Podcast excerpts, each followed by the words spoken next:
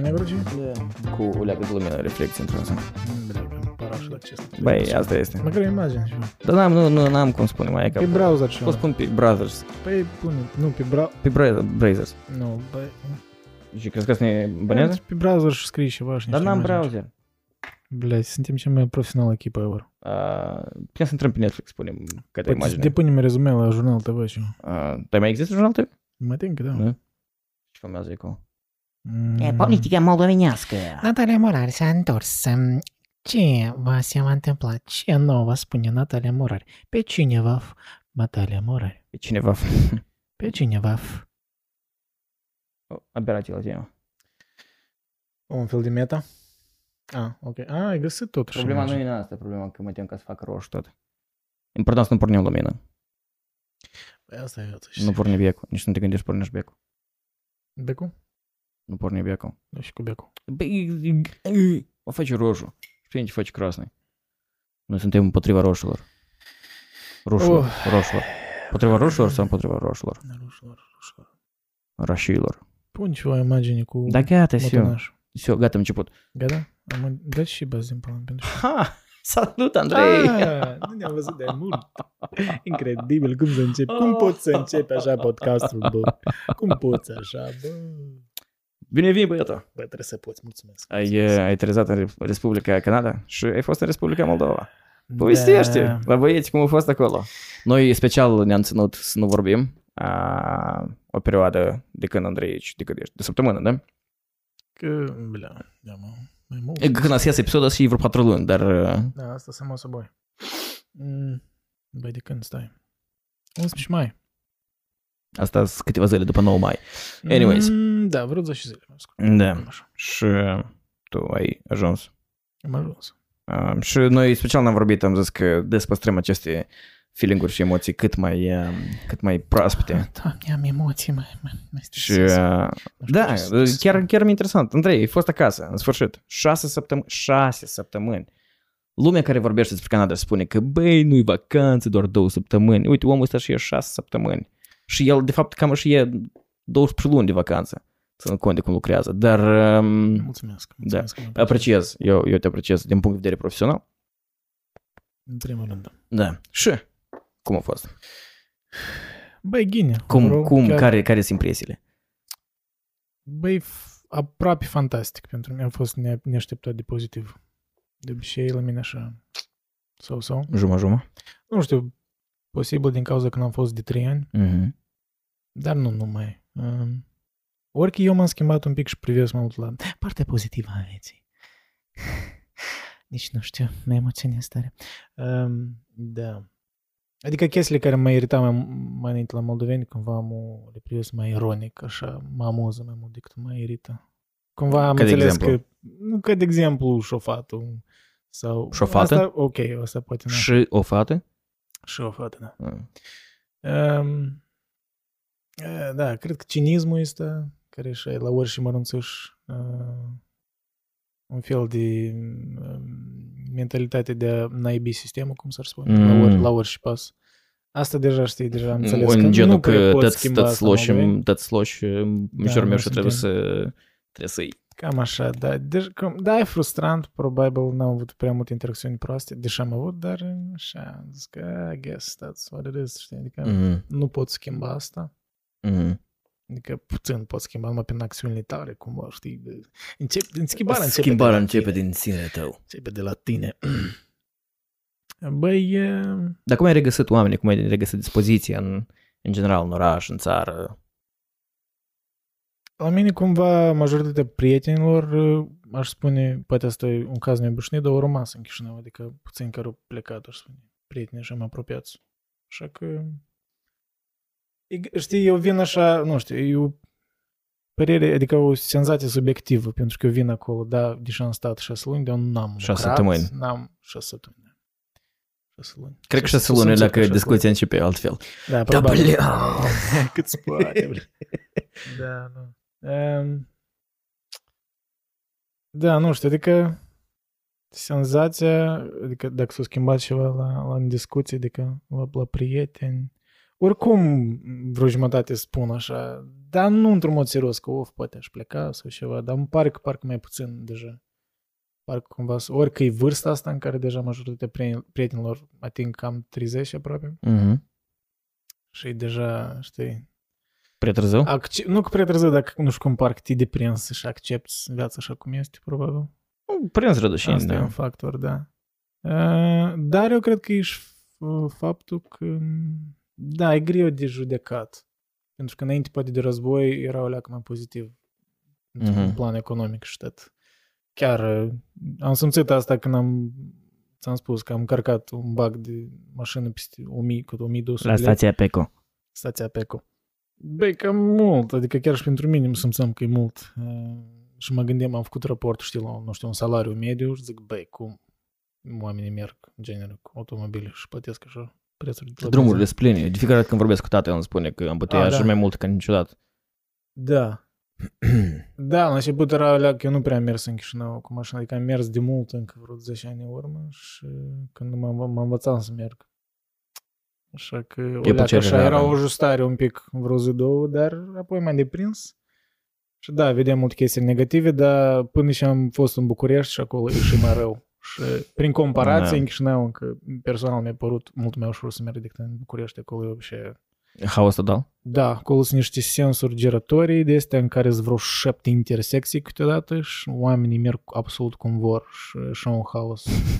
Fac mie și traficul chiar sunt foarte multe mașini acolo. Nu știu, poate e subiectiv, dar am mai auzit. Nu cred, da. Nu, pe mine sensurile astea giratorii mă omoară când, îți aminte când îi scosesc semaforul de la... Care intersecție e? La Bulevardul Moscovei cu... Când spre Ciocană te duci, știi? Da. Cum se numea intersecția aia? Știi unde trolebusul 24 unde întoarce la dreapta? Da, știu. Unde acolo era McDonald's? Da. Cum este? Asta e Leu Rousseau, nu? Rousseau cu Bulevardul Moscovei, nu? Da. Și ți-am minte că chiar dacă în una din miliardele lui idei geniale de administra orașul, băi, traficul o să fie mult mai fluent dacă scoatem semafoarele și punem... Asta el a început totul ăsta. Da. El o primat practica europeană. Da, dar păi nu a fost mai departe de București. Și nu era atât de simplu. Mine, de fiecare dată când trebuie să trec pe acolo, să merg spre centru, mă apucau sudorele. Ce fac? Da, mă rog. Adică te deprinzi după un... Clar. Te deprinzi, dar da, o leacă. E prea multă libertate de interpretările de la șofer. Și asta de obicei înseamnă că riști... Să mergi în accident. Da, rata de accidente crește pur statistic dacă le dai atâta libertate de interpretare. Și da, adică, ce spun, da, acolo chiar sensul ăsta, da, cred că... Sensul generatorului, că sensul generatorului, dar... Care-i sensul? Care-i sensul vieții? Exact, sensul vieții. Da, asta e grozăvaia întrebare. Dar tu, e că când ai plecat, că pentru mine, eu tot vreau să merg și mai mult era ideea că să mă duc să văd, cam spipăi cam senzația care-i. Este sens de întors, nu-i sens de întors. Asta când 3 ani în urmă ai fost? Nu, chiar și mai recent și chiar când vrem să plecăm acasă înainte să înceapă războiul.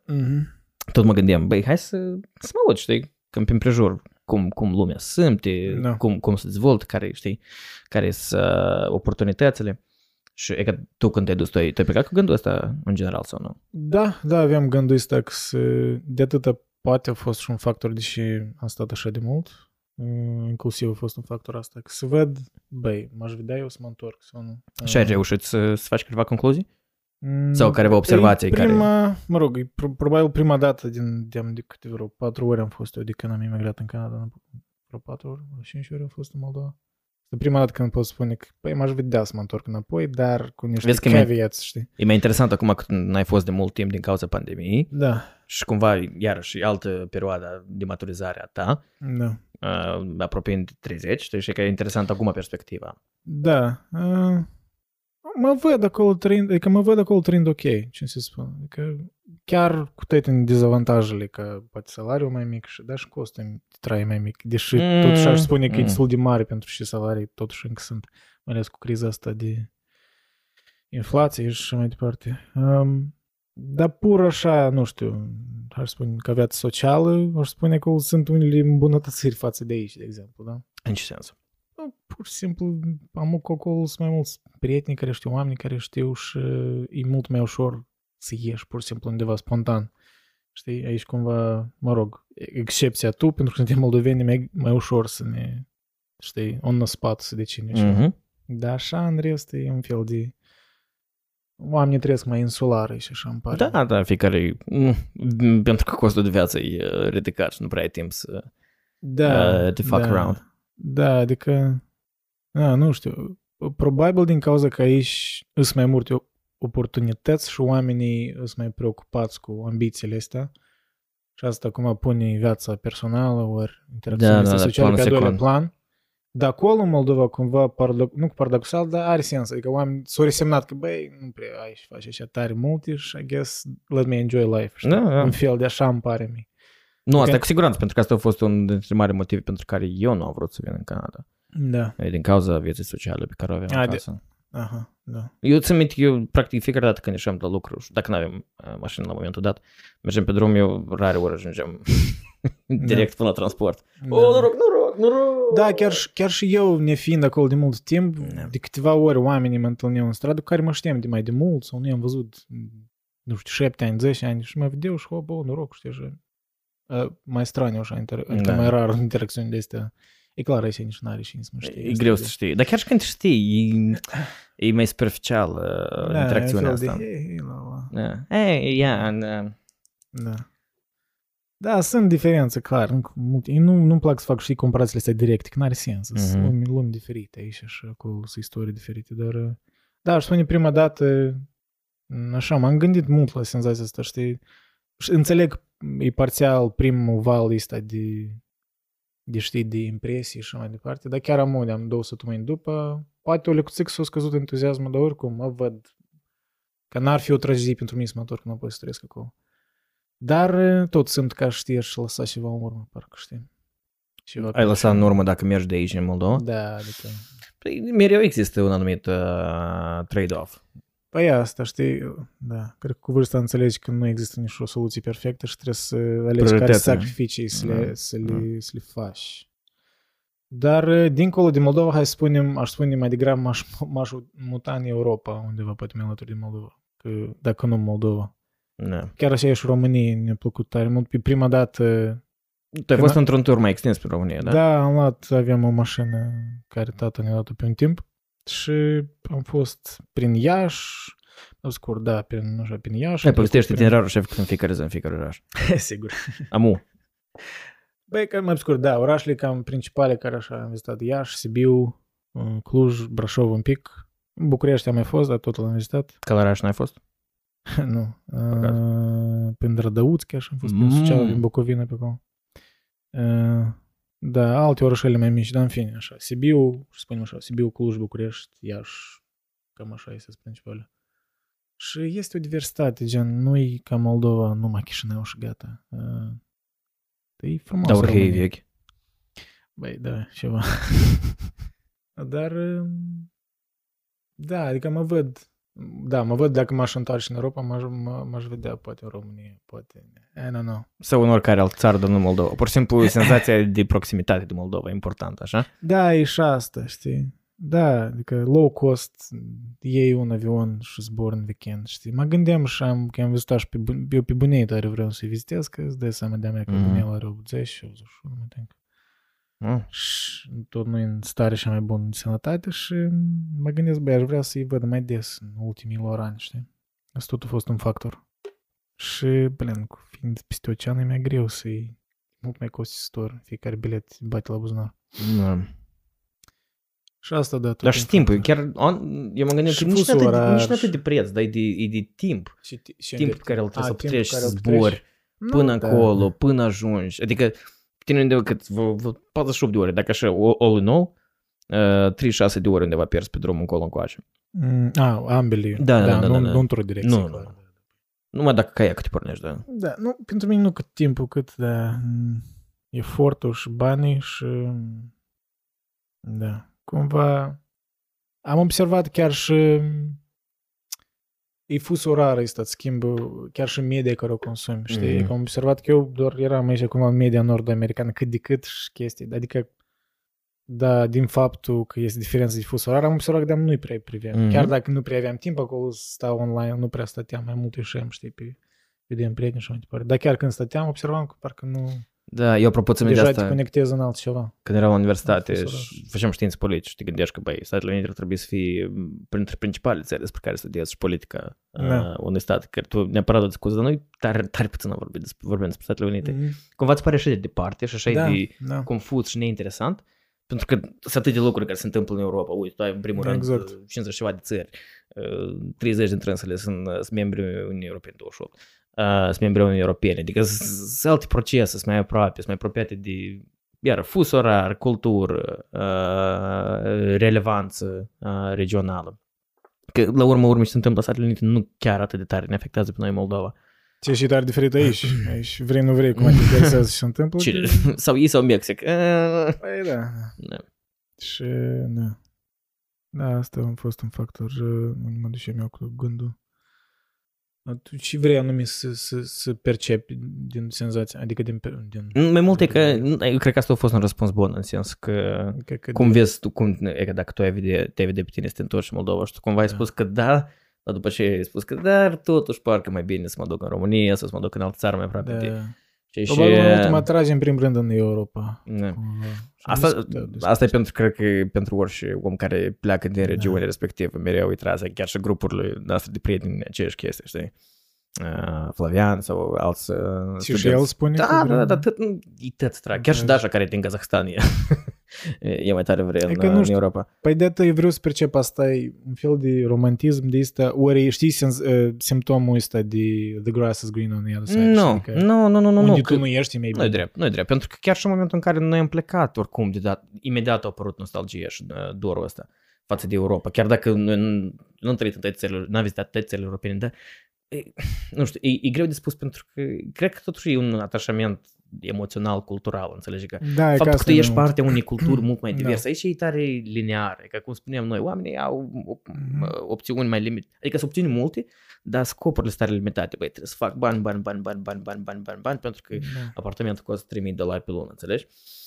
Și iar focusul tău mai mult e asupra Americii, Canada, adică într-adevăr, cât de globalizată n-ar fi lumea acum și cât de ușor n-ar călători informații, dar e ca fus orar, poziționarea geografică contează tare mult în preferințele tale. Deși ei și așa de mulți vorbitori de limbă engleză se comportă foarte similar cu americanii.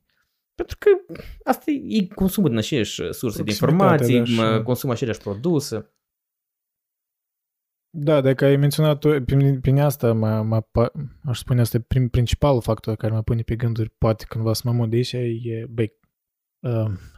costul trial-ului crește pur și simplu imens, anume real estate și rent. El de fapt am început să scadă, dar iar asta nu e la nivelul în care poți să-ți permiți. E nivel insane, pentru că cumva Canada, cred că trebuie de lămărit celor care nu recunosc despre Canada așa, poate ori.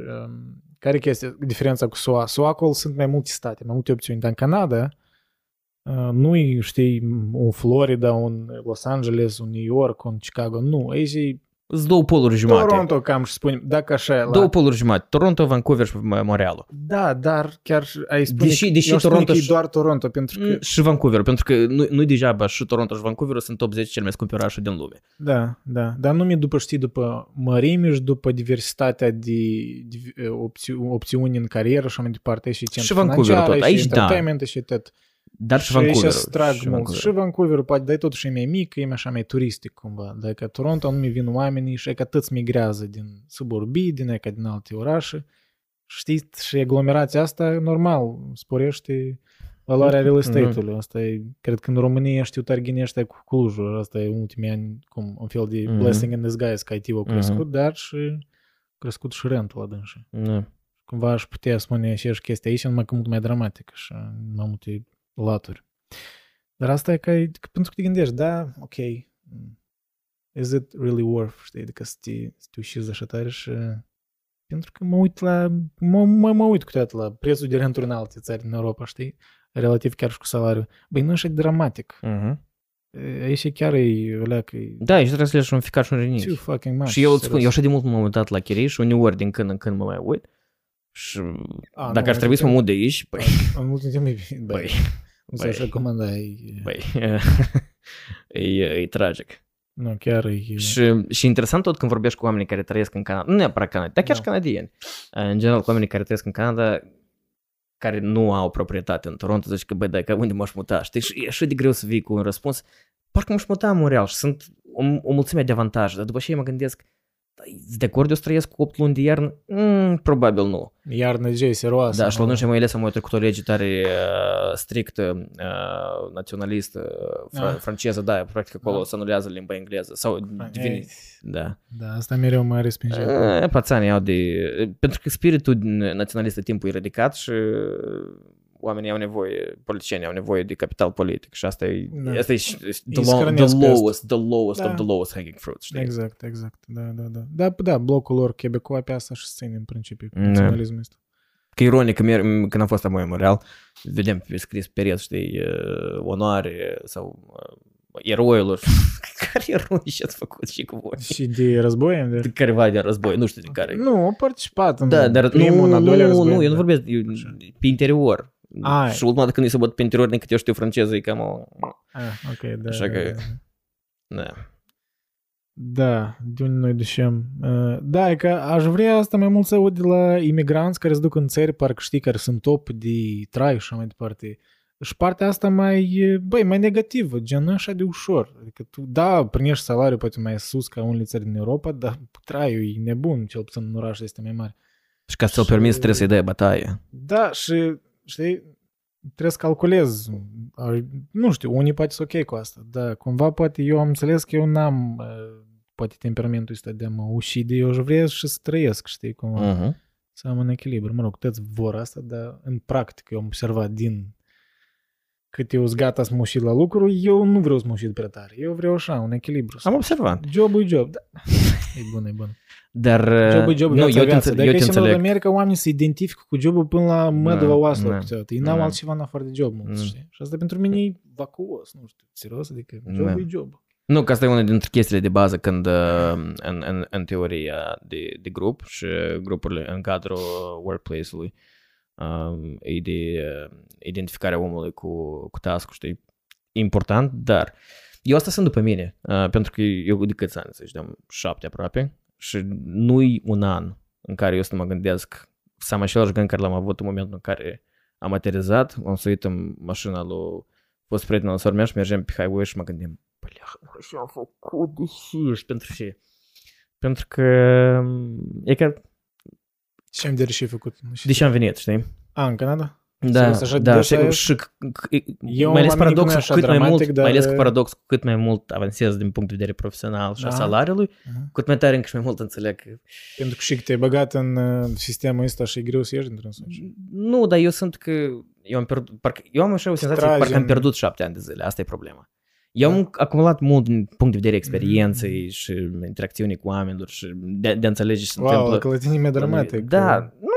Cum așa din percepție ce spui tu.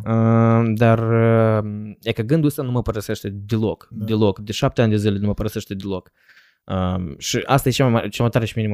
Eu mă gândeam că invers. În momentul în care o să încep să am succes profesional mai mari, cumva o să atenueze, știi? Dar din contra. Eu sunt că... No, it doesn't make a huge difference, știi? Care sunt factori așa care pentru tine partea socială, și chiar cum îți petrești timp. Și noi, asta e paradox, că noi în comparativ cu mulți oameni care trăiesc în Toronto, noi avem viața tare faină, știi? Da. Noi avem diversitate de activități, ne ducem în diferite locuri. Lucrul meu îmi permite să lucrez de unde vreau, pot pe insulă, mă pun pe insulă, fac foc și lucrez de pe insulă, înțelegi? Pot să-mi iau timp liber în mijlocul zilei dacă tare vreau. Dar e că cumva, mai ales când am fost în Montreal, am simțit asta, știi? Deci cu oamenii altfel savorează viața. Și în Montreal, deși toată lumea cumva compară Montrealul, Quebec cu Europa, pentru că, într-adevăr, e mai apropiat în felul în care oamenii percep viața, știi? Asta tare mult contează. Asta cumva o simți în aer, știi? E care te dă exemple așa mai concrete. E greu de spus, dar chiar grăbesc așa. Grăbitul încă e o treabă. Asta este. Este și un adevăr și în asta. Dar chiar când mergi într-un local, nu știu cum, oamenii altfel Foarte, e greu de descris, e că tu vezi oamenii cum stau în scaun și într-adevăr parcă își mai relaxați. Exact, el își mănâncă bucata și de carne și el se râde cu prietenii lui. Da. Dacă te duci în Toronto, într-un restaurant mai fancy și te uiți cum oamenii stau, parcă le băga cineva un băț în fund și trebuie să arăte că e mai. Și asta parcă și pe tine te tensionează, și strane, parcă starea asta de timpul. Oamenii străini, cum să-i da, aparent chiar contează. Asta creează atmosferă. Da, creează atmosferă. Și, cum spunem, cu oamenii stare specifici în Toronto. Asta e tot. Duci într-un coffee shop, de exemplu, duci în Montreal, la fel ca și în Europa. Tu duci undeva să bei cafea, asta e un proces, asta e ceva fain. Adică tu simți, în primul rând, cafeaua e cafea. Doi la mână, oamenii specifici. Aici te duci, Tim Hortons, hai, repede, am luat cafea și am plecat, știi? Da. De asta și nu avem cafea bună. Da, mai rar. Da, e un fel de... Parcă oamenii se trăiesc mai utilitar. Adică trăiesc... Prea utilitar. Da. Ce-am spus, mai utilitar pentru că oricum, cumva, noi în cultura asta globală deja trăim mai utilitar ca generațiile precedente.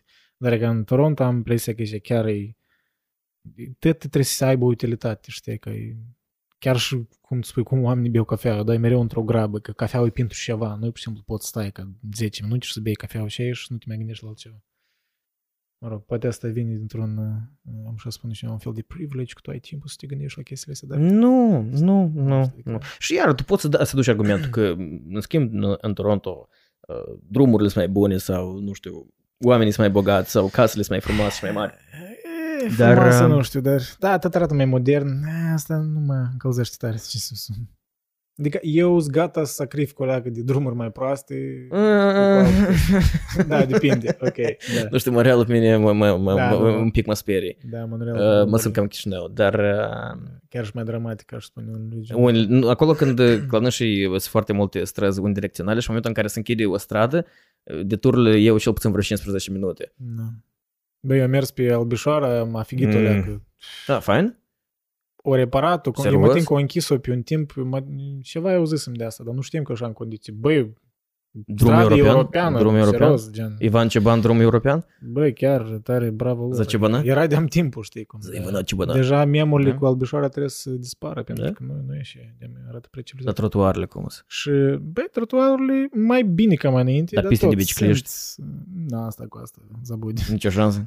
Într-adevăr, și idei tâmpit într-un oraș relativ mic să dezvolți ciclismul. Sunt trotinete electronice astea care... Apropo, când am fost în Windsor, asta a fost singura activitate faină pe care am făcut-o pentru prima dată în viață. Da. Și Ciocana, băi, locul copchilăriei mele, băi, arată prea civilizat, aș spune, adică s-a surprins, da, adică tare... Unde? Pe Mircea cel Bătrân? Da, nu, în regiunea așa e Mircea cel Bătrân și tot pista, așa e aparatul, nu știu... Chiar și am fost prin curțele unde eu am copilărit tot și... Nu tot, dar aș spune, per general, aș spune chiar cele mai multe schimbări, așa, pur localuri. Mașinile nu-s parcați sub copaci pe, știi cum, oamenii, băi, este locul meu. Asta au rămas, cam aș spune, nu s-au schimbat tare multe mașini parcate în toate locurile, dar cumva deja așa m-am deprins că, știi, cumva ochii mei de-amă ignorau asta. Da, nu... Da, e greu de spus. Sigur că eram străiesc acolo mai mult și să lucrez, de fapt acolo era să am altă o leacă mai negativă. Da, decât ne și descrii tu până acum, îmi pare că am senzația și eu care am plecat și eu. Adică o parte de oameni e inclinată să pleci, pur și simplu nu știi exact cum, deși și când și unde. Și există cumva spiritul ăsta că... Parcă mai aș vrea să fiu aproape de Moldova, dar nu Moldova. Da, pentru că am gustat, I guess, viața asta mai occidentală, mai cu... Da, partea cea mai tare care mă respinge în Moldova și care, sigur că mulți o să agreeze, birocrația asta, felul în care lucrează instituțiile, atitudinea asta de parcă trebuie să-i rogi, știi, oamenii și să-și facă jobul simplu, ți-ar părea, da? De la până la schimb valutar, până la, nu știu, nu TED, clar, sunt atracțiuni bune, dar, per general, așa, e o senzație de asta, parcă trebuie mereu să-i rogi oamenii să-și facă job-ul, știi? Înțeleg că trebuie mai sărac și mai departe, dar așa, știi, așa e o senzație de asta, parcă vii și ai că te duci într-un magazin, chiar și undeva, nu știu. Nu, ți-ți trebuie, Andrei, ți-ți trebuie, ți-ți trebuie. Și ce e venit aici? stai, eu sunt client, eu vreau să văd, poate să cumpăr, că eu contribui de fapt, știi, că tu încă primești salariul, pentru că dacă nu sunt clienți, n-ai să ai salariul, știi, și oamenii, nu știu cum, n-au atitudinea asta încă acolo și asta, da, o leacă e, încă e mult trebuie de, lucrat la asta acolo. De ce ți-a plăcut cel mai mult? Pe lângă familiei bunei, adică până la, în general, e ca din viața, da, care e ca, nu știu, te-ai trezit dimineața, ai mers pe drum și zic, băi, ce fain, uite ce trolebus ciotcă a trecut sau uite ce trotuar sau, nu știu, e ca ceva care într-adevăr te-a impresionat. Chiar estetic arată mai frumos Chișinău decât 3 ani în urmă. Se vadă liniile pe trotuar, pe drum. Băi, cât de cât, da, nu peste locul, dar, mă rog, iarăși cu standardele, adică cu realitățile Moldovei, nu să compar cu altă țară, că nu vreau să fac. Da, eu nu cred că comparația atât, Canada e atât de aproape departe în comparație, mai ales după iarna asta, dar Montreal în general. Da, nu. Da, cumva așa, senzația, probabil a fost senzația mea mai pozitivă, a fost afectată de interacțiunile cu oameni, cu prieteni, probabil asta, dacă n-aș avea interacțiuni, de asta știi cum. Asta e o mare parte totuși, știi? Asta e cea mai importantă parte. Păi asta e de parte, știi? Eu, dacă aș alege, nu știu, viața socială mai bună sau, nu știu, un trotuar mai amenajat, aș alege viața socială mai bună. Eu, I can deal with trotuar neamenajat, știi? Da, arată prost, dar că depinde și valorez. Da, și da, tripul meu în România tot a fost fain, adică m-am uitat așa, chiar m-am gândit, m-am uitat chiar și la renturi în unele orașe și m-am gândit, adică așa mai practic m-am gândit, băi, aș trăi și să nu, că m-aș vedea să trăiesc în Cluj, mai ales că eu cât de cât sunt IT și aș putea poate să mai reprofilez un pic așa, mai poate programarea, să văd și ceva mai remote, dar m-aș vedea, de exemplu, să trăiesc în Cluj. Mie mi-a plăcut Clujul foarte mult, dar pe tine că și te-a impresionat, mai ales amu. Ce, anume Cluj? Cum, Cluj e unul din orașe pentru că avea echilibrul ăsta între cât de cât simte un oraș așa viu și parcă metropolitan, dar nu prea, nu-i București nu-mi place, e prea sufocant. M-am simțit mai sufocat decât în Toronto, e ca asta e paradoxal, parcă se pare. Cred că felul în care s-a amenajat străzile așa mai ceaușist cumva, cu multis nu au fost făcuti pentru atâtea mașini, de asta e istoria cu multe orașe din Europa, dar în fine. Nu prea e frumos București pentru mine, arhitectura asta amestecată. Sunt unele regiuni, dar nu prea, niciodată n-am primit așa o plăcere acolo mare. Acolo așa e un oraș de trecere, parcă știi, să văd, să mă întâlnesc cu niște oameni, pentru că știi, în fel de centru, unde te duc, dar n-aș sta mult acolo. Dar Clujul îmi place că așa e, are așa o atmosferă, parcă mai, nu știu, parcă și oamenii nu se grăbesc așa de mult. Dar, de fapt, asta poate tot e subiectiv. Sibiu mi-a plăcut, de fapt. Chiar și Iașul, dar Iașul în unele regiuni, poate. Totuși, ce? Poate mai puțin perspectivă în sens de lucru acolo, nu știu. Deși, acolo, de fapt, într-o perioadă se dezvoltase bine hub-ul tot de IT. Și, da, am auzit că Iașul... Știi că Amazonul se dusese în Iași. Da. Nu, chiar simpatic. Nu mă aștepta Iașul să fie așa de ok. Credem că așa e mai sărcășos. Dar Sibiu, Clujul. Dar Clujul e diametral opus de Iași, București, în percepția ta. Am auzit că unii spun că Clujul e un fel de București mai mic, adică încă nu a ajuns la nivelul Bucureștiului, dar cam e pe tractoria și poate au dreptate din cauza că IT hub-ul ăsta e imens. Acolo este totuși în decalaj, tot o problemă din cauza că sunt multe acolo contracte de real estate tare shady, în sens că din cauza că IT-știi își permit să plătească așa niște prețuri pe metru pătrat, ei ridică prețul și știi, creează artificial cumva un nou preț pe piață, dar restul oamenilor n-au așa salarii acolo și e un fel de decalaj. IT-știi acolo sunt un fel de ca, nu știu, comparație în Chișinău aș face cu, nu știu, cu... Tot cu IT-știi. Cred că da, adică, da, și eu chiar dacă fiind în IT, nu-mi place asta, nu-i ghine, asta nu-i ghine niciodată cu da, vezi că asta industrie. E piața, asta e economie de piață.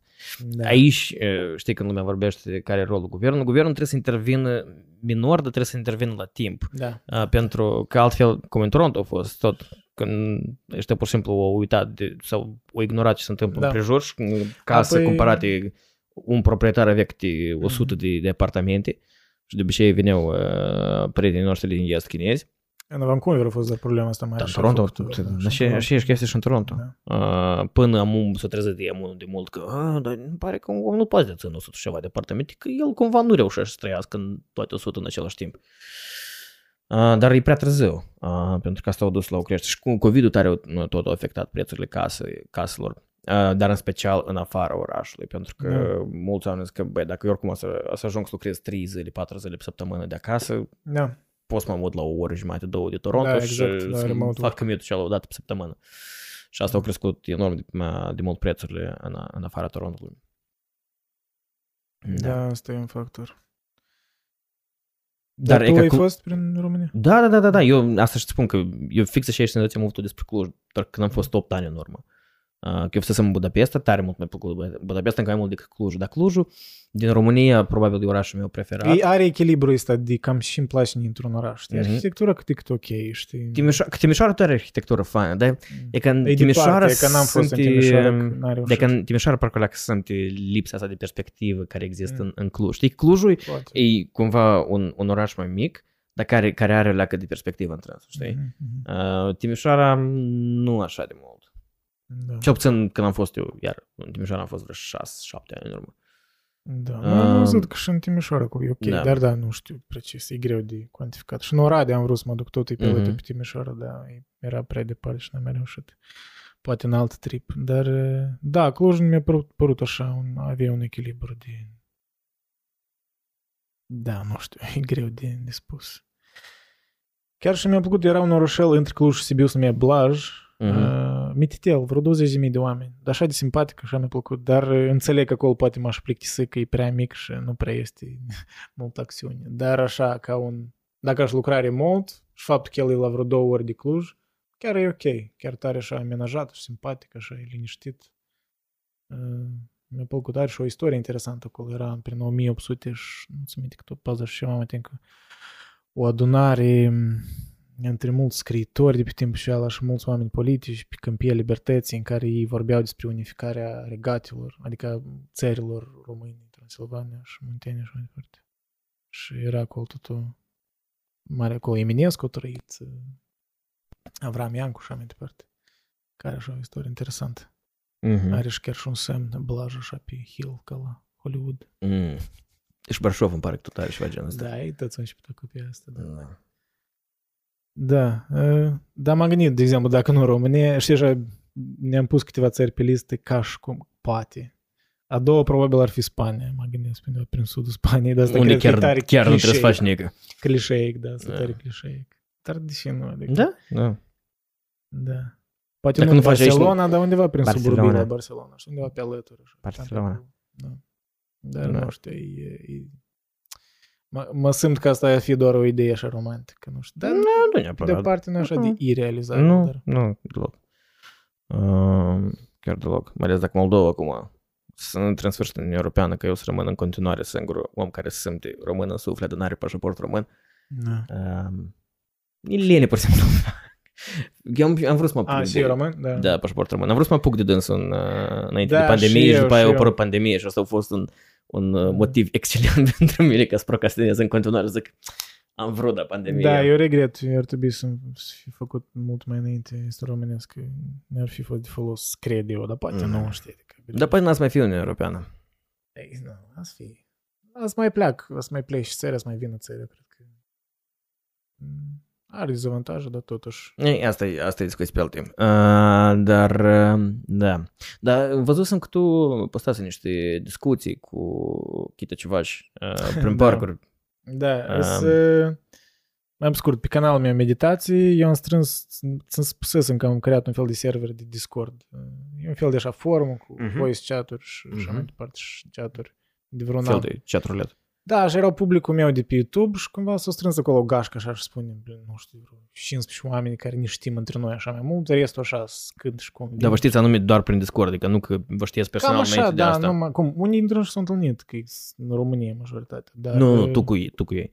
Nu, în persoană nu mă știam și m-am întâlnit cu dânsul tip fain, adică cumva parcă simțeam că îi cunoșteam, că am discutat mult, dar clar, pe mai multe teme filosofice, dar nu numai, adică când te întâlnești în parc începi a pălăvrăji despre orice chestii. Și a fost fain, că asta tot mi-a creat percepția mai pozitivă despre România, că am mai văzut, am mai întrebat oamenii care trăiesc acolo, știi, adică e una când pleci singur și pur și simplu vezi, ai interacțiuni, nu știu, cu un barista sau ceva, asta e mai superficial, dacă cu oameni care cât de cât cunoșteai, să creezi așa o impresie mai generală. Da, a fost fain. Și spun oamenii de acolo cum sunt ei? Au ei tendință de a pleca? Sau?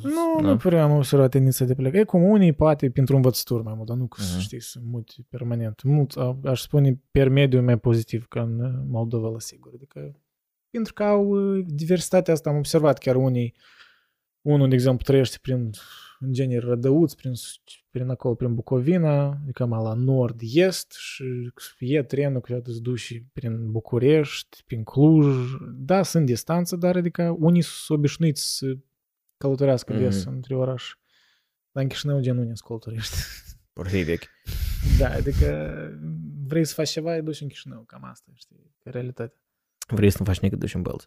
Și cred că asta îți creează o anumită percepție. Dar și România chiar e variat, e munți, tot asta mare are, știi? Și mare ca dimensiune, dar și ca varietate de... mare. Da. Apă. Da, n-aș spune că senzația era că vor să plece oameni de acolo. Unii lucrează remote, unii chiar știu că lucrează pe la Ubisoft, adică remote. Și care salariu bun și trăind acolo curent mai este. Și trebuie să vin în Canada, Montreal. Adică, da, păi asta, adică...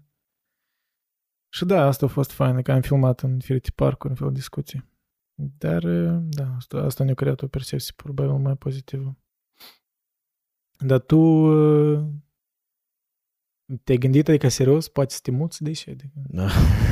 Spun, nu există zi în care să nu mă gândesc la asta. Hai să spunem așa, la și etapa asta s-a oprit? Adică la etapa de să te uiți la joburi din țările și ele, să te uiți la salarii, să te uiți la rent? Eu, prin cunoștințele pe care le am, eu am, probabil și acum am ocazia să mă duc în Praga. Da, Praga, da, apropo, da, din orașul. Da, pentru mine mai mult a fost momentul ăsta de... Că la mine scopul era care să termin cu universitatea, să lucrez un pic și să mă apuc să-mi fac pașaportul român și după asta să plec în Europa, dar cam asta cumva au coincis cu pandemie. Chiar pe atunci. Da, dacă eu exact cam pe atunci terminasem, pe atunci începusem lucru, vrem oricum să mai strâng, să am ceva capital de început. Da, startup. Și atunci s-a început pandemia și cumva toată lumea a intrat într-un vid. Dar iară cumva, și în perioada pandemiei mi-a dispărut cumva gândurile astea. Iar era o neclaritate totală, nu înțelegi ce se întâmplă. Ești preocupat cu chestiile mai de bază, știi, gen să ai bani și să ai mâncare. Da, și da, acum iară parcă le vin la... Și cumva, e că tripul care l-am făcut în Montreal încă mai tare m-o... Ți-a venit gustul ăsta de ceva mai european. Da, și mai mult m-a făcut să mă sunt și mai mizerabil de starea în care sunt acum, știi? E că asta e chiar dacă nu e o stare red, problema că... Dar știi ce îmi pare straniu? Pentru că văd, adică știu mulți vin din Londra, din Spania, din țările unde noi am unii gândeam să ne ducem, ei vin în Toronto pentru că oportunități de lucru și așa mai departe. Asta e straniu de cărți, nu știu cum, poate. Iar eu nu văd o problemă neapărat în asta că... Nu, dar e interesant de percepția lor. Mulți poate să dezamăgiți că au venit și poate să aștepta la altceva. Eu la lucrul meu deseori văd din examinatori, da, care vin europeni, din Marea Britanie. Europeni care au venit din țară și să mai dezamăgiți. Nu, sunt ok, pentru că eu plecat, adică punctele negative care erau pentru ei acasă o contrabalansat lucrurile care nu le plac aici, știi? Dar iară, chiar și pentru oamenii care cumva le place să stai în Canada, oricum toți care vin din Europa, toți comentează asupra la aceleași puncte, că nu înțeleg, da. Lucrurile cum lumea, adică e altă senzație. Dar în principiu și lumea apreciază și lucru care îl apreciez și eu față de Canada e că din cauza că e o țară atât de multiculturală și diversă și sunt atât de mulți imigranți, mai ales în Toronto, senzația asta de a te simți imigrant nu e atât de puternică. E că în Montreal mai tare te simți imigrant decât te simți în oriunde în Ontario. Pentru că naționalismul este puternic. Exact, da. Care, de fapt, dacă te gândești, știi, și cu bune și cu rele, pentru că asta e unul dintre motivele pentru care oamenii se duc încolo. Au o identitate, parcă. Pentru că există o identitate, există o cultură, e cumva o combinare, un melanj de cultură franceză cu cultură quebecoasă, știi?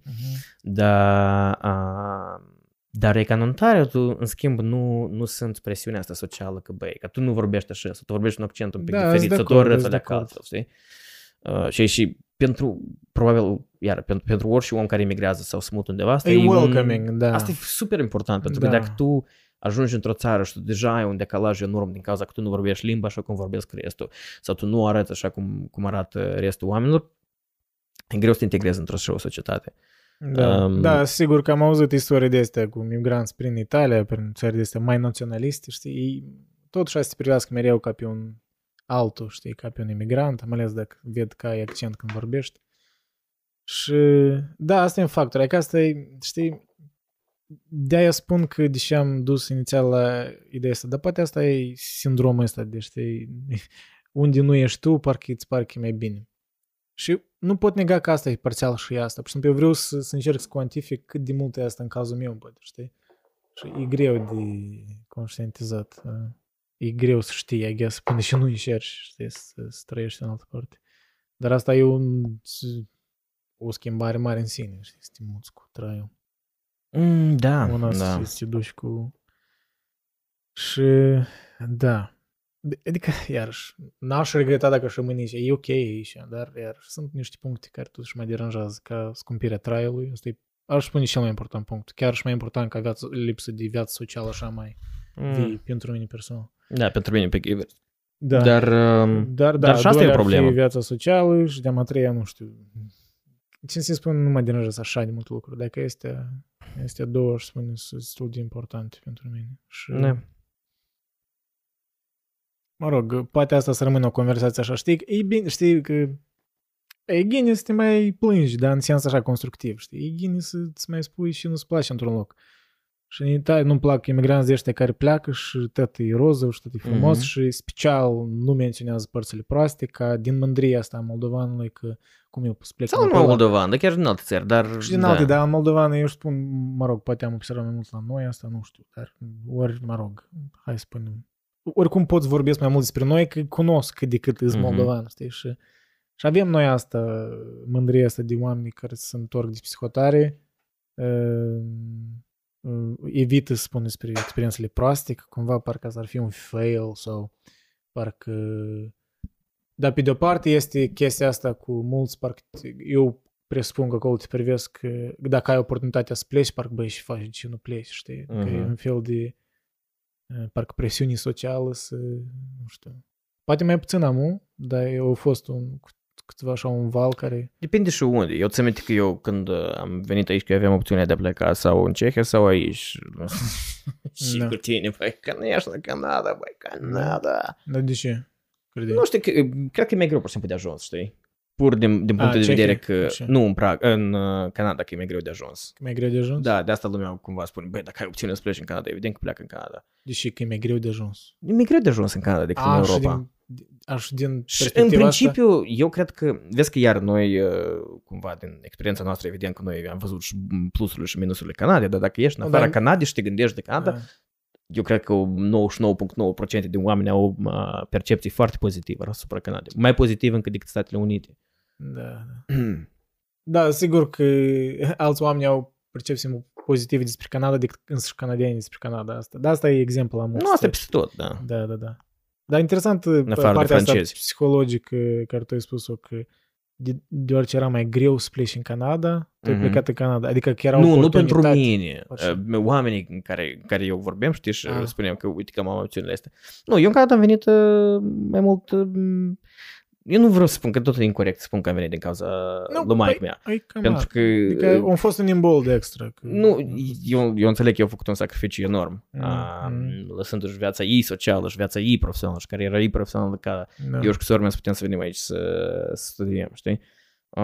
Și iar, pentru că eu nu vreau într-un moment în care eu să fiu într-o situație morală scăzută sau de jos, să spun că e ca din cauza lui mama eu m-am dus. Da, Canada, asta știi? E imatur, normal. Adică eu chiar am făcut decizia asta. Adică asta au fost decizii.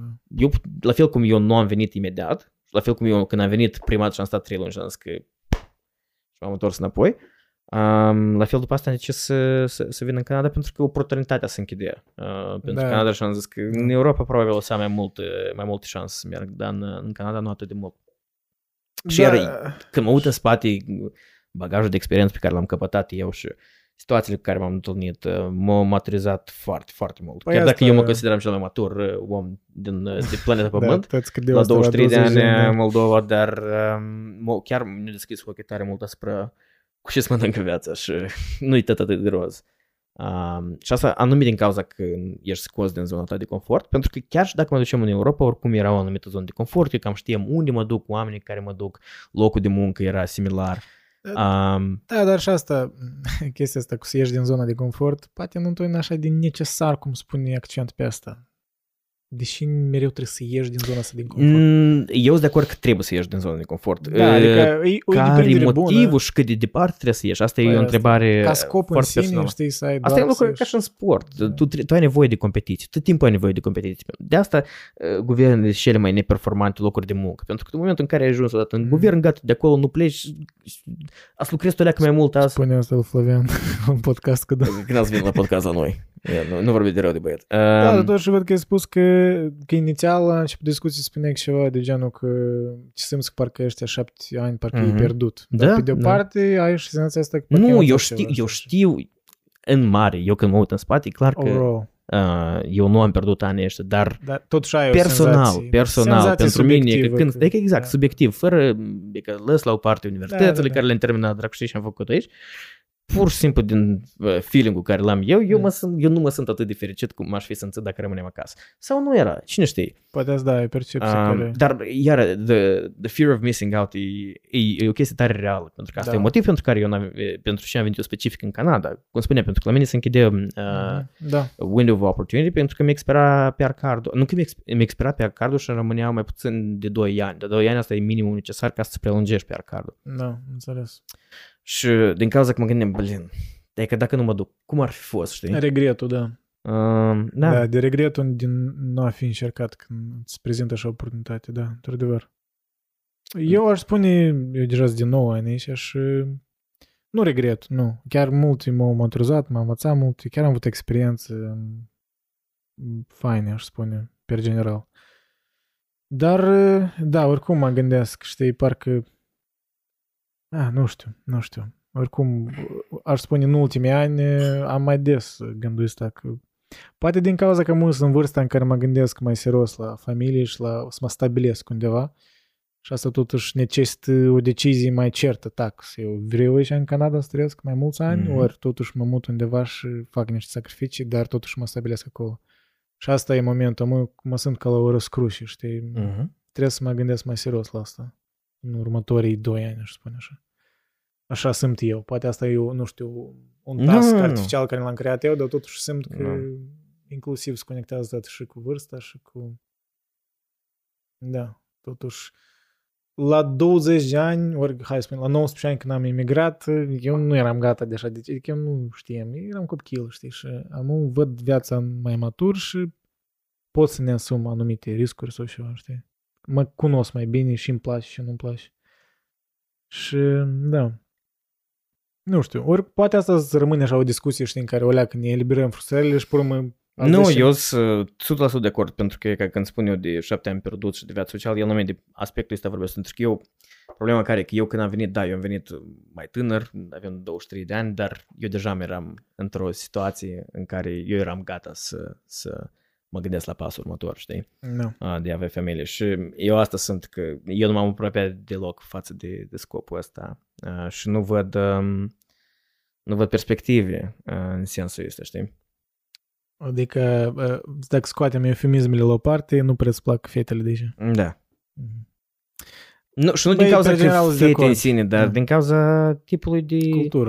Cultură și eu nu vorbesc anume de faptul că trebuie să fii din Moldova sau că trebuie să vorbească limba română sau că poți să o trimiți într-o limbă care ți-e mai apropiată de suflet, știi?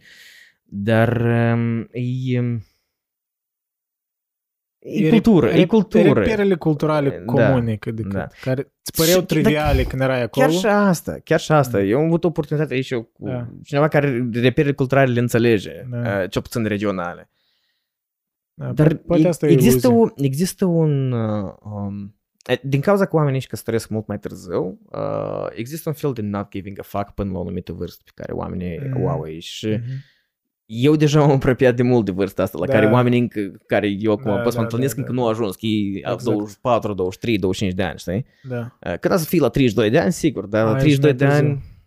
Da, în alea când pare și cam întârzi oamenii cu gândurile astea mai mature, aș spune. Deci asta, clar, o legere a stilului de viață. Eu consider asta ca pe o gândire matură, că el sau ea experimentează, vede ce are de văzut în viață, își face o carieră și deja la 32 de ani cu o leacă mai mulți bani în buzunar, cu posibilități fără să alergi la 4 lucruri și să dormi 2 ori pe noapte, nu din cauza că ești la club, dar din cauza că trebuie să lucrezi, tu deja poți să începi să întemeiezi o familie. Și dacă te gândești pur rațional, are o logică. Da, dar în același timp, eu știu pur și simplu ideea asta că, băi, dar e că eu nu-s gata. E că încă nu-s matur și încă nu-s gata să am familie. Că asta și părinții mei spuneau mie când eu eram gata. Pe și nu era gata, tu ești copil, și care femeie? E că asta ajungi tu. Tu niciodată nu ești gata. Da, exact. Unul din cei mai buni prieteni mei de acasă, eu a devenit părinte la 23 de ani. Și el nu era gata la momentul dat, dar viața te impune. It's about cum tu procesezi perioada asta. Și există o problemă că, mai ales părinții noștri, ei cumva văd cu ideea asta de noi fi gata și o pun pe perspectiva lor de când erau tineri.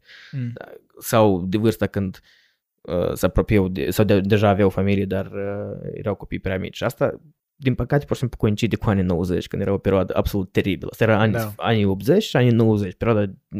Cea mai teribilă din Uniunea Sovietică și cea mai teribilă din țările astea care au devenit post-sovietice independente. Vrei, nu vrei, cum să ai multe oportunități decât au existat în perioada asta. Și înțeleg argumentul, dar nu-s de acord. Eu nu cred că tu ești vreodată gata să fii părinte. Tu nu înțelegi, tu nu ai conceptul de ce înseamnă a fi părinte până tu nu ai copil. Păi și iar eu nu-s părinte, e doar nepotul meu, dar eu deja văd o leacă că nu e așa sau de roz sau neroz cum tu simți. Și eu văd, de exemplu, pe sora mea uneori e atât de tare obosită și zacălăbită și nu. Dar când copilul ăla zâmbește odată, știi, deodată e că treci tot oboseala asta și tu înțelegi că asta nu e rațional, pentru că dacă tu te gândești rațional, tu niciodată n-ai fi gata. Deși tu ai vrea să sacrifici toată viața ta, stai să îmbli după un copil care bade și curge un muc și tu începi să te sperii și nu înțelegi ce să faci. Trebuie să stai cu dânsul 24 din 24. Când poți să ieși cu bicicleta și caiacul și să te duci la cluburi și să mănânci în restaurante faine și să iei vacanță. Dar, iar asta e ceva care te schimbă fundamental, la nivel de celulă, la nivel biologic cumva te schimbă în momentul în care tu devii părinte, știi? Sau îți întemeiezi o familie. Da, ori ai impulsul ăsta biologic care la unii mi-a accentuat, la alții mi-a puțin și eu, da, conștientizez. Îi și la mine și pornirea biologică la majoritatea, probabil, că decizia de totuși vreau să am copii, dar e și totuși o alegere conștientă, cred că. Știi, adică înțeleg să anumite sacrificii, dar eu sunt ok cu dânsele. Cel puțin în teorie, clar. Deja mă întreb pe urmă. Da. Dar, da, nu știu. Nu mă simt. Știu că multe curente, chiar apropo, dintre... aproape ți-am dat asta de coniac să-mi torne apă. Chiar în gașca mea de... Sunt mulți... Eu mă simt acolo, apropo, în gașca asta mea de comunitate de filosofie, literatură, mă simt ca un starpior, cum s-ar spune. Eu am aproape 29 de ani, dacă la majoritatea, cred că average age e vreo 19 ani. Și mă simt că eu trebuie să fiu model de urmat. Și apoi, printre ăștia tineri, ăștia mai tineri ca noi, apoi tare popular direcția asta filosofică, așa, pseudofilosofică de antinatalism, destul de serios, adică cu argumente. Unele argumente chiar sunt bune, nu neg, dar mă respinge asta, nu știu cum. Asta cum a fost și cu... Ce? Ești antireligios, nu. Un fel de ateism. Ateism, da. Dar nu mi-e ateist militant. Da, când a fost popular, special anii 2000, anii 2010 și până în 2000.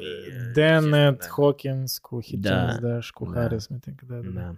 Da, era perioada asta. Păi, într-un fel, da, ceva similar.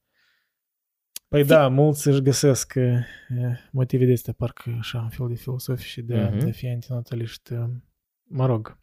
Parțial din cauza environment și mai departe. Parțial din cauza că viața e suferință și în mare parte e suferință și da, e suferință, dar pentru mine, cum tu spui, că momentele astea pozitive, care poate, dacă se le compari cantitativ, suferința, da, sunt mai puține, dar pe mine efectul lor e mai puternic decât suferința, pentru că pe mine suferința cumva e mai banală, e un dat al vieții în tot regnul animal, dar momentele astea pozitive, mai ales la oameni specifici și nouă, ele sunt mai conștiente, ele parcă sunt create din ceva mai conștient, știi? Pentru mine asta înseamnă că ele sunt mai valoroase. Și de atât, da, nu sunt antinatalist și, mă rog, dreptul altora să fie, dar... Cu siguranță. Nu, și asta e mai mult totuși o, cum spui tu, nu, partea cheie e faptul de vârstă. No. Cât de banal n-ar suna asta și da, țin minte că părinții mei și unchiul meu îmi spunea că e ca scrie și așa înțelege, e ca scrie și înțelege. Da. Dar, Doamne, asta e atât de adevărat. Da, le dau dreptate mult. Pentru că eu cu cât mai mult îmi cresc în vârstă și în mărime. Da, apropo, eu mă îngrijesc vreo 4 kg când am fost în Moldova. Nu cum, eu am și deja spre tractorul e bun, trebuie simplu de forțat. Anyways, ideea e că cu cât mai mult crești, cu atât mai mult realizezi că toate izoteriile astea și toate motivațiile psihologice, filozofice. Așa tare nepoier. Așa e, da. Sigur. Vrei și da, bine, neapărat. De asta eu nu înțeleg de ce oamenii mai bătrâni, sau nu mai bătrâni, dar e că oamenii între 40-50 nu acceptă așa de ușor minoritățile sexuale în Moldova și în alte țări. Că ar trebui să ieși de poker. Da, gen, chiar, într-adevăr, e că nici eu nu înțeleg. Pur de, nici nu vorbim de morală, pur e că de conservarea energiei. Pentru și eu deja e că mă găsesc momente când eu n-am așa energie cum aveam la 21-22 de ani. Eu de-aia mă simt. Adică chiar și când mă duc mai rar la sală, de exemplu, și parcă nu simt nevoie ca mănânci. Mănânci simțeam nevoie. Poate asta e o lenea mea mult temporară, dar simt că totuși e ceva consistent, adică și mai greu mai izghesc undeva, știi, așa, mai lent trăiesc. Asta, nu e atât de sală și de scuze, dar nume de canalizare de energie, pentru că tu înțelegi că e mai limitat și tu acum deja, având experiență, înțelegi cum prioritizezi delegarea asta. Da, la sigur asta se raportează la cu și oameni petrec timpul și la și spun da și la și nu. Să fiu mai ok, spun nu la ceva, da, sigur, adică. Mai înainte, cumva, aveam așa o perioadă și al puțin câțiva ani atitudinea asta de, băi, deși eu nu o să încerc tot, trebuie să încerc tot, știi? Și asta așa, mult timp ne-am pierdut în asta, dacă mă gândesc. Dar poate, fără să pierd, nu era să învăț și îmi place și nu-mi place. Dar e că nu știu, totuși cu plecatul ăsta e un... Probabil am luat mai serios senzația asta pentru că presupun că la tine e ceva care reapare, știi? Asta e ca, nu știu, de exemplu, diferența între tristețe și depresie, așa, cel puțin superficial vorbind, e tristețea, așa, vine câteodată mai ai, dar depresia e ceva care parcă e consistent, indiferent de parcă de context aproape. Nu spun că am depresie sau ceva, n-am. Sunt oameni care eu n-am. Nu cred. Am avut poate de mulți pe o perioadă scurtă, când eram mai tânăr. Dar e mai mult așa conștient. Mă gândesc că, băi, poate ar trebui de riscat, de încercat. Dar poate, știi, iar și poate e sindromul ăsta de găsești neajunsuri și le preamărești. Că plictiseală în fel, nu? Da, de un fel de plictiseală. De un fel de, da, când ai probleme mai serioase. Știi? First world problems. First world problems. Este un pic de asta, probabil. Dar totuși, cred că este o valoare și spunem cu lipsa asta de un fel de viață mai socială, de asta așa mai europeană. Da, da, asta e. Și proximitatea, că asta e, blin, ești în Europa, e un locul ăsta, e zburat undeva, tren, whatever. Eu sunt minte când, ultima dată când am fost în Moldova și am aterizat sau penultima dată, și am aterizat în Amsterdam, știi, și era de dimineață. Și nu mă gândesc, băi, dimineața e deja pot sunt pe urșine în Moldova. Da, e ca asta, da. Da, și eu tot am simțit. Asta primul lucru. Nu trebuie să mă mai gândesc la convertare. 7 ori diferență, tac, la noi ora 12 la domn și ora 49. Tot așa e, nu la ceas digital. Eu am 2 ceasuri. Am avut deja. Eu pur și simplu nu mai comunic așa de mult cu prietenii acasă. Da, pe eu din cauza că, mă rog, am contact. Mai mult cu părinții, dar... Da, pe asta. Da, pe eu mereu e că mă uit la ora Chișinău, că știu, știi, când postez ceva sau când îi sun cu eu. Dar da, acolo când am ajuns de data am dat seama asta, eu n-am nevoie de asta, știi, să l-am scos, știi, e un timp, știi. Da. Păi asta e... Noi suntem poate cazul ăsta de imigranți care încă o leacă cu gândul acolo, știi, măcar. Nu, de asta, când cum am menționat mai inițial, știi, cu gașca asta de studenți la studii europene, e și senzație. Și mulți dintre ei și s-au întors sau s-au dus în Europa. Chiar și ăștia care erau din europeni, născuți în Canada, care s-au dus, s-au întors înapoi, s-au dus în, și lucrează în Liechtenstein, în Luxemburg, dacă știi pe unde. De care s-au dus, cam și argumente ai auzit așa, dacă e întrebat. Lumea nu prea vrea să întoarcă înapoi. E că asta e cel mai interesant, că oameni care s-au născut aici și-au făcut studiile de la școală până la universitate și după aia au plecat în Europa, sau oamenii care au venit din Europa doar pentru studii și s-au întors înapoi, da, ei au avantaje și sunt avantaje în Canada și e fain și ei, everyone's nice, dar tendința oricum mai mult să întoarcă înapoi. Da. Și simt că asta e ceva tare specific, anume, mă rog, europei mai, nu chiar țările. Și unii oameni din Kazahstan. Da. Well, la moment suntem aici și da, nu, poate nu e așa de rău aici totuși, dacă spui în ansamblu. Dar cred că un om neutru care ne-ar privi, ori ne-ar asculta, din care poate au rămas încă vreo 10 oameni, cine știe. Veniți înapoi, noi o să începem mai serios. Cred că senzația, totuși eu presupun neutrală, că totuși și noi suntem ceva nesatisfăcuți, adică noi chiar... Pentru că am menționat cam tare des, numai în discuția asta de perspectiva asta de... Asta totuși ar trebui poate de luat în considerare. Nu, eu știu. Poate nu e așa de subiectiv. Nu, e și subiectiv. E subiectiv pentru că e din punctul meu de vedere. Da, dar are tangență în niște repere obiective, așa, cred, totuși. Cred că argumentele noastre are sens cât de cât. Gen, come on, destul de practici. Rentul mărește, real estate-ul e nebun, viața socială cam șchiopătă aici. Și nu ai timp și deseori nici nu prea ai timp de viața socială din cauza că trebuie să lucrezi suficient ca să poți plătești pentru rentul ăsta care crește. E un cerc. Da, vicios. Dar când, ok. Când spune Robert Kiyosaki, The Rat Race. Da, băi, de-ar fi, știi, aș fi probabil mai ok cu prețul ăsta și rent dacă viața socială ar fi mai europeană, mai vie. Atunci, știi, zici, băi, da, dar în schimb, după ce termin lucru, băi, ai.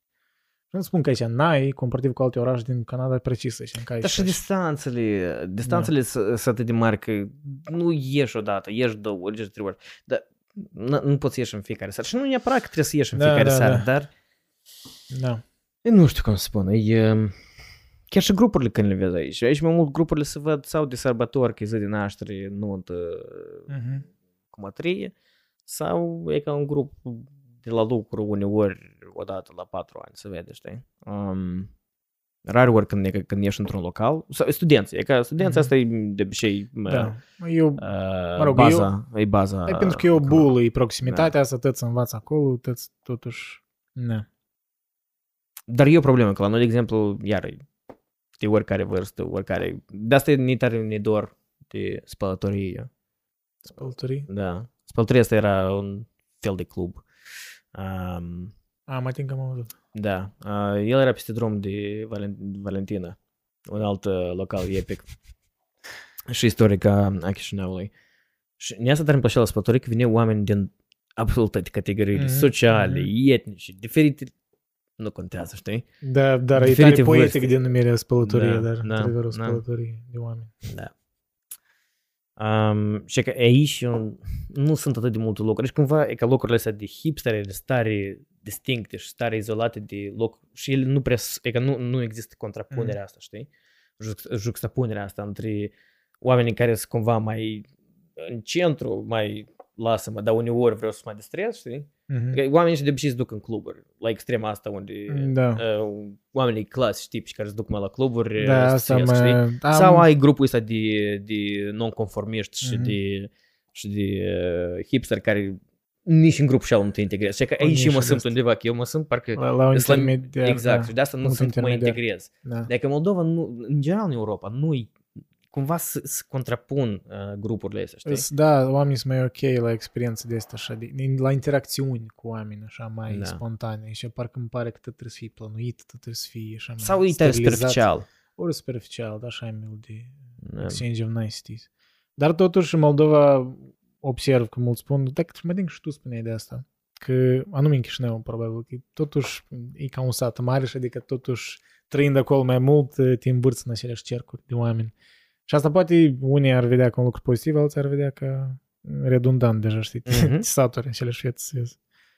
Iar nu există un model ideal. Asta e ca și oamenii ăștia care spun că trebuie neapărat să ne ducem în comunism din cauza că în capitalism cineva profită pe seama altcuiva. Da, tu îți alegi singur prioritățile și îți alegi singur care sunt lucrurile care pentru tine contează mai mult. Nu, cred că și demonstrează discuția asta așa, eu parcă așa meta-analizând discuția, e că omul e cam fundamental nesatisfăcut și a-ți găsească mereu motive de a-și justifica insatisfacția asta, știi, psihologică. Așa că, da, mereu găsești ceva. Da, nu, dar totuși nu tot e egal, știi, asta e. Cred că aici sunt nuanțele. Când le cuantifici și le compari, unele sunt mai proaste, altele sunt obiectiv mai puțin proaste. Dar o să vedem, poate cumva un genere de discuție asta cu plecatul o să devină mai clară când cineva din noi o să facă un pas anumit, ori, nu știu, o discuție așa mai serioasă față de asta. Am cât de cât e, cum, semi-teoretic. N-aș spune că m-am gândit la anumite pași. Contemplat, da, contemplat suficient, dar nu acțiuni concrete. Nu, eu aș spune, chiar dacă mă gândesc la asta, eu aș spune, eu la vreo 2 ani de asta, obiectiv, dacă așa aș pleca undeva, așa, 2 ani, 3 ani. Da. De exemplu, da, cred că dacă îți treacă 3 ani, probabil deja nu cred că aș pleca. Nu știu, poate asta e un număr arbitrar, dar așa eu presupun. Da. În același timp, există o problemă cu emigratul la o anumită vârstă mai înaintată, indiferent în care loc te duci. Iar eu nu vreau să dau sfat la oamenii. Când vor, atunci pot să emigreze, dar eu veneam la 23 de ani și mi-a fost un pic mai greu să mă integrez în societate. E tare greu să cred că când tu vii cu familie, tu într-adevăr, cu adevărat o să te integrezi în societate. De asta deseori oamenii cumva se duc spre propria lucru. Tu, moldoveni, e ca și noi avem 2 copii, și voi aveți 2 copii, hai să vedem la cum o trăiești. De asta, dacă eu, pur și simplu, asta și pe mine un pic mă face să fiu mai reticent, e de fapt că... Da, este riscul să fii dezamăgit. Pentru că, nu, dar de a pleca undeva când ești peste 30 e un risc, mai ales singur, știi? Asta e cheia. Să pleci undeva singur e mai riscant. Poți să te pierzi. Și să intri într-adevăr într-o depresie unde zici, ce am făcut asta, mă? Hai înapoi. Da. Da. Păi asta e un fel de reticența de a ieși din zona de confort, dacă tot vorbim, știi? Dar poate asta uneori e raționat, e justificat. Adică nu întotdeauna trebuie să ieși din zona de confort. Poate zona aceea de confort are anumită valoare de, iarăși, familiaritate. Da. O să vedem. Anyways, bine ai revenit. Sperăm să fie începutul unor release-uri mai dese a podcasturilor noastre. Deci noi asta spunem parcă la finalul fiecare podcast. Nouă ne pare că e destul de recent. Da, comentați cineva la alte episoade din precedente. Faină, nu știu, cu discuții, dar trebuie păcat, mai da, păcat că așa rău. Noi înțelegem. O să încercăm. We get it, da? Da. O să nu promitem, dar o să încercăm. Da, cu promisiunile noastre trebuie să ne băgăm în publică moldovenească. Da, într-adevăr, ne-am integrat perfect. Iaca. Dar nu știu. Anyways, bun. Ok. Ne revedem.